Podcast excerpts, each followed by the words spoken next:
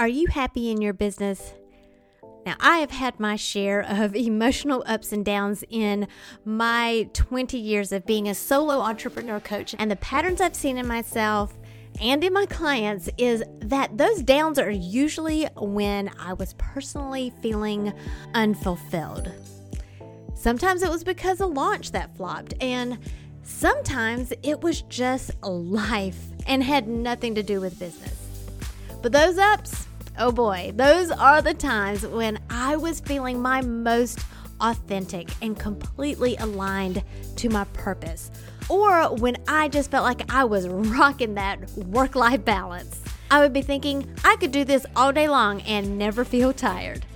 One of my loves is sharing what works for me and what has been working for my clients to achieve this very feeling full of passion, happiness, peace, and freedom. So I decided to create a private podcast for coaches. Maybe you just want to develop better communication skills that boosts engagement, leads to better results, and makes you feel like you're actually making a difference in the lives of the people you serve. Then you're invited too. We talk about this and more in the UBU private podcast for coaches. Whether you're a mentor, a parent, or run a client focused business, coaching skills benefit everyone and anyone who wants to communicate in a way that builds relationships. Fall in love with your life and business again. Click the link in the show notes for your invitation to join us right now. Then come back and enjoy this episode. Hey, difference maker. In the last episode, I shared the three things you need to know about your client's personality in order to connect with them better. Now, if you missed that episode, be sure to listen to that one first. That way, you get a little bit of context. I don't even think it's 10 minutes long. And now I want to highlight each of the Enneagram types based on the information from last episode, which is their nature, their nurture, and the nine acknowledgement languages. Now, for a deeper understanding of the nine acknowledgement languages, I want to invite you to check out my book. You can go to powercoachjen.com and click on the link there. So today we are starting with the type one. And if you have a client that you think might be an Enneagram type one, and you want to know what is the best way to connect with them through your coaching, through your teaching, or your creative services, then this episode is for you. Let's go ahead and dive in.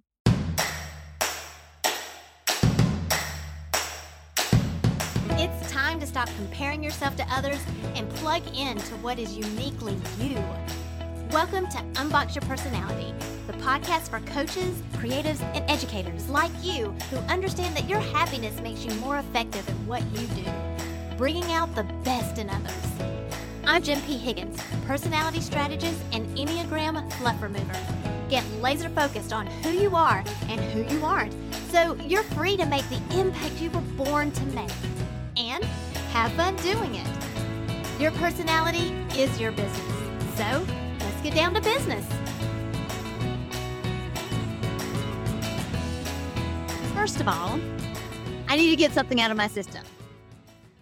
Just because your client or spouse or friend or parent or whoever, just because they are behaving like a type one does not mean that they are a type one.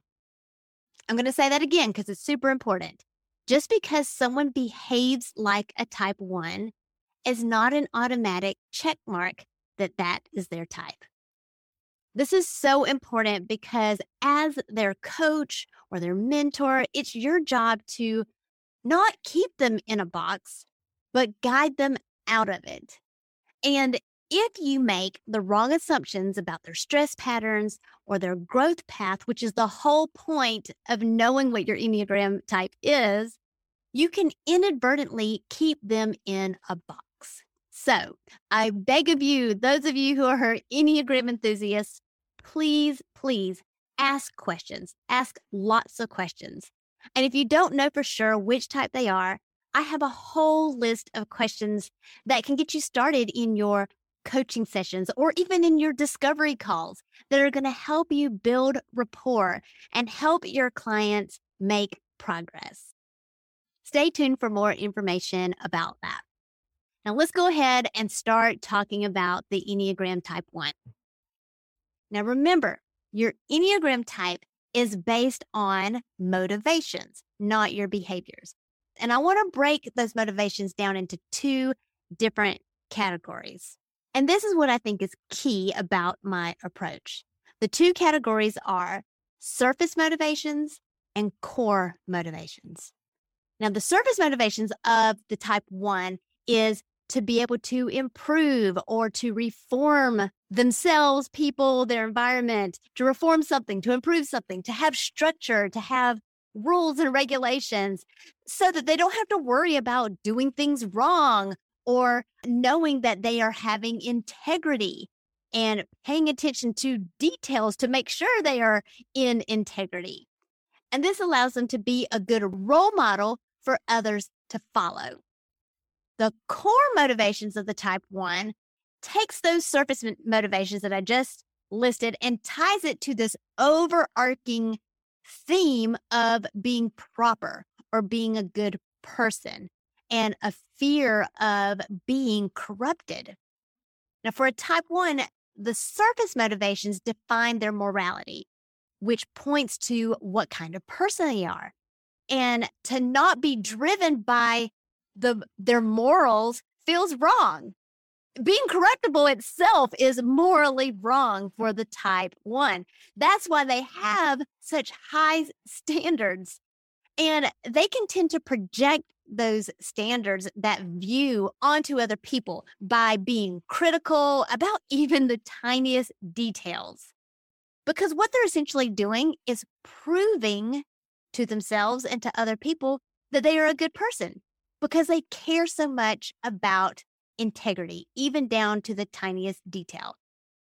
Now, they may not completely be aware of this because it is a fixation of their hard wiring. When I say hard wiring, that is our unconscious mind. Now, they are given this label of the perfectionist, but you have to be really mindful to tie this label to their core motivations. They are perfectionists because if they are not, then that makes them a bad person. Now, contrast this with other Enneagram types that might also identify with being a perfectionist or loving those TikTok videos that are that are so satisfying, right? That's that could be kind of OCD-ish, right? But for other types, it might be because if they're not perfect, then that means that they're stupid or that they're ignorant and therefore they're not going to participate. That's like a type five. Even for a type eight, sometimes a type eight might do that because being less than perfect, which might make them look stupid, that's dishonorable. That makes them look weak.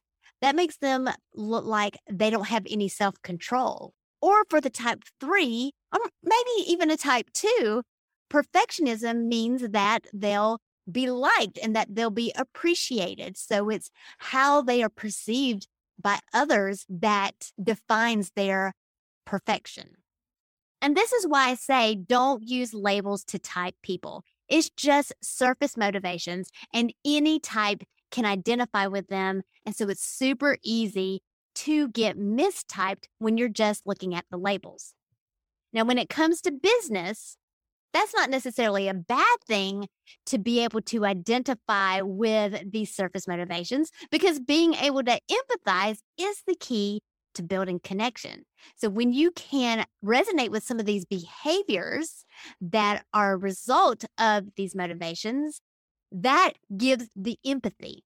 But not knowing their true type or mistyping them is going to stunt their growth or it's going to mm-hmm. prolong their stuckness because your connection can only go so far. You'll be focused on these surface solutions or band aid solutions instead of focusing on the root cause of their stuckness, which is the blind spots and the hardwiring of these unconscious knee jerk reactions. This is what the nine acknowledgement languages helps you to distinguish. Now, for a type one's hardwiring, they are constantly feeling judged and they don't need anyone else around them to feel judged because they are great at doing it themselves. They're constantly judging themselves and critiquing themselves about the things that they should be doing or what they didn't do right. They're thinking, I should have done this or I should have done that. So, as their coach or their mentor, you need to give them a safe place for them to vent frustrations or vent disappointments over not being perfect. Because something that might be easily forgivable for you, like forgetting to dot an I on a sticky note reminder, that gets stored into a vault of negative self talk. And they can pull that out and use it against themselves. So when they vent those frustrations to you, you need to be able to acknowledge them and not sweep them under the rug. A whole vault of seemingly benign incidents adds up for the type one. It's just simmering under the surface. And it only takes a little something to, to break that surface tension. And then it turns into this rolling boil of anger or grumpiness. So, what I've just done is I've briefly described what a true type one or a natural type one is thinking, feeling, and doing. So, what do I mean by a pseudo type one or a nurtured type one? This is when your client behaves like a type one, might even think they're a type one, but they're actually not a type one. Now, there are several reasons why this might happen. And I'm going to go over a couple. The first obvious reason is that it could be that they are connect, their true type is connected to the type one on the Enneagram symbol. So, for example, wings, like a nine wing one or a two wing one. They're really a nine, but they might behave or present themselves as a one. Or they're really a two, but they present themselves as a one. Or a seven whose stress number is one and in a stressful moment might present as a type one. Or a four who's in a secure moment or is in integrating to their type one. So, what does this look like? So, a type nine with a wing one might hold really high standards on how they like to do things or how things should be done, like a type one would think. But they're probably going to procrastinate it or even neglect those tasks until they can give it the time and the attention that they feel like it deserves in order to meet those standards. For a type two with a wing one, they might put their worth into being a good person, but it's not from that black and white morality standpoint like the type one, but more on how the other person perceives them. Does the other person perceive them as a good person? And then therefore they're going to get that validation, that appreciation that they're seeking. For a type seven, they might become critical about their disappointments, like there was a lack of planning or who wasn't paying attention to details or I wasn't paying attention to details and now I'm not having any fun because now it's really infringing on my experience. But this isn't necessarily a reflection of my character like it would be if I were a true type one. And for a type four who is integrating or in a secure moment to the type one, they might be following rules and following protocols, but they're putting their little spin on it. They're giving it a little twist or, or their own little flair. An example of this is maybe they're required to wear a uniform at work, but they might style their hair a different way in a in a really unique way maybe color their hair or if that's not allowed maybe they'll wear really wild socks that only are shown in certain positions when they're not in their professional environment now some types are often mistyped just based off of their behaviors. Like type sixes and type ones are sometimes mixed up, mainly because type sixes are labeled as the anxious ones. Yes, type sixes are anxious, but they don't necessarily recognize that they're anxious like the type ones. So, type ones are the true worry warts, especially self preservation type ones. And sometimes type 8s get mistyped as a type 1. But in general, type 1s are better socializers than the type 8. And this is one of the distinctions that the nine acknowledgement languages helps you make. I don't want to get off on a tangent, but check out my book if you want to really understand the different nuances between the types based on their nine acknowledgement languages. Another reason why your client might be a pseudo type one is it might be a style or a habit. Anyone that's influenced by those behaviors will also emulate those behaviors. Like maybe you had a strict upbringing and therefore you do what you know. Or maybe you had a very permissive upbringing and you had to do the opposite just to survive. Something else I brought up in the last episode, um, and I, I think it's really important to note, so I may bring this in for each of the types, is, is this trauma response. If you had a traumatic experience in your past of being told that you were a bad person or you were constantly under scrutiny for mistakes that you had made, then you might also adopt some of these behaviors of a type 1. Or it could be a health condition like a OCD diagnosis. So you don't have to be a type 1 to have OCD. And just because you have OCD, it doesn't mean that you're a type 1. But any kind of health condition, I just use OCD as an example because I said it earlier, but any health condition that might make you feel grumpy and behave like a type 1. There's lots of different possibilities and combinations that can make other people that are not type 1s be a pseudo type 1 because they are behaving that way and taking on that persona. It's just a mask. And as a coach, you're going to help them explore that mask and be comfortable taking it off so they, they can dig deeper. The difference between a true type 1 or a natural type 1 and a pseudo type 1 or a nurtured type 1 is the core motivations and the default stress patterns of their hard wiring. And this is so important to be able to make the distinction is because the growth path for a true or a natural type one is different than all of the other types that are just behaving like a type one. Now, when it comes to messaging in your business, if you solve a type one problem, and here I'm strictly talking about behaviors, you're going to want to use language that reflects that, like how to discipline your child without yelling, or the ultimate rule book for the perfect sales page. If you know that you want to work with type ones, then you can tweak your copy similarly in order to attract your ideal client. If you have any questions about this or you want specific examples of how to handle it in your own business with a client or even in your marketing, I'd love for you to join the Online Business Network and be a part of our Unbox Your Personality Facebook group. The link is in the show notes. Now, in the upcoming episodes, I'm going to go through each of the Enneagram types just like I did here. So be sure to listen to all of them because these episodes are not mutually exclusive. I talk about all of the types. So, to quickly recap, the acknowledgement languages for the type one guide you as the coach to understand what gets their attention, even if they are a pseudo type one. You get their attention when they feel like you get them. You'll know exactly where they usually get stuck in, their limiting beliefs, and how they typically handle it, but they're actually sabotaging their progress.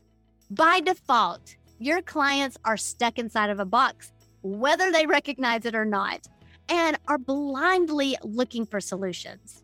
Your job is to show them where the ladder is and help them get out of that box, to give them the structure, the map, whatever they need to do to climb that ladder and get out of the box.